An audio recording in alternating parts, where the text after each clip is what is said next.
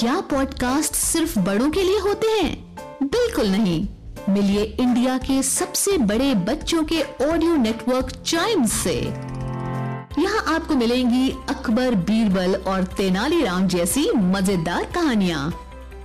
Wizard of Darjeeling और Pinocchio जैसी audio books little explorers और कभी सोचा है जैसे साइंस पॉडकास्ट्स आज ही डाउनलोड करें चाइम्स पॉडकास्ट ऐप एप्पल या गूगल प्ले स्टोर से। This is Chimes Radio, original podcast.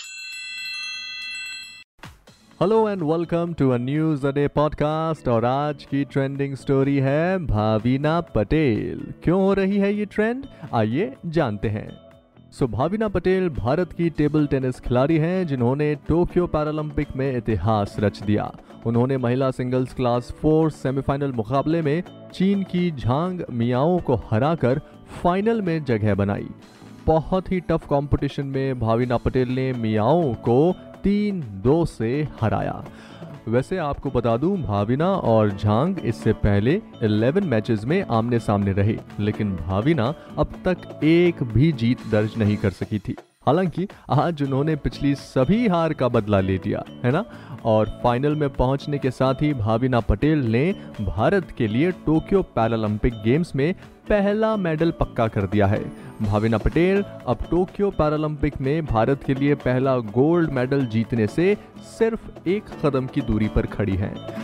वैसे भाविना ने इससे पहले सेमीफाइनल में पहुंचकर एक रिकॉर्ड बना लिया और वो ये कि उनसे पहले कोई भी भारतीय पैरालंपिक्स के टेबल टेनिस के क्वार्टर फाइनल तक भी नहीं पहुँचा था और भाविना ने सेमीफाइनल में पहुंचकर ये रिकॉर्ड अपने नाम कर लिया है।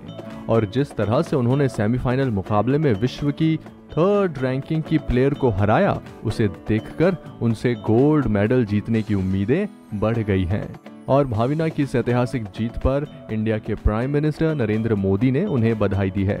अपने शुभकामना संदेश में पीएम मोदी ने कहा, आपकी उपलब्धियाँ पूरे देश को इंस्पायर करती हैं। और ये थी अ न्यूज़ अरे पॉडकास्ट की आज की ट्रेंडिंग स्टोरी ऐसे ही ट्रेंडिंग स्टोरी रोज फॉलो करने के लिए आप चाइम्स रेडियो का ये वाला पॉडकास्ट ज़रूर लाइक शेयर और सब्सक्राइब कर लें, ताकि आपसे इसका कोई भी एपिसोड मिस ना हो जाए till then see you and always keep chiming.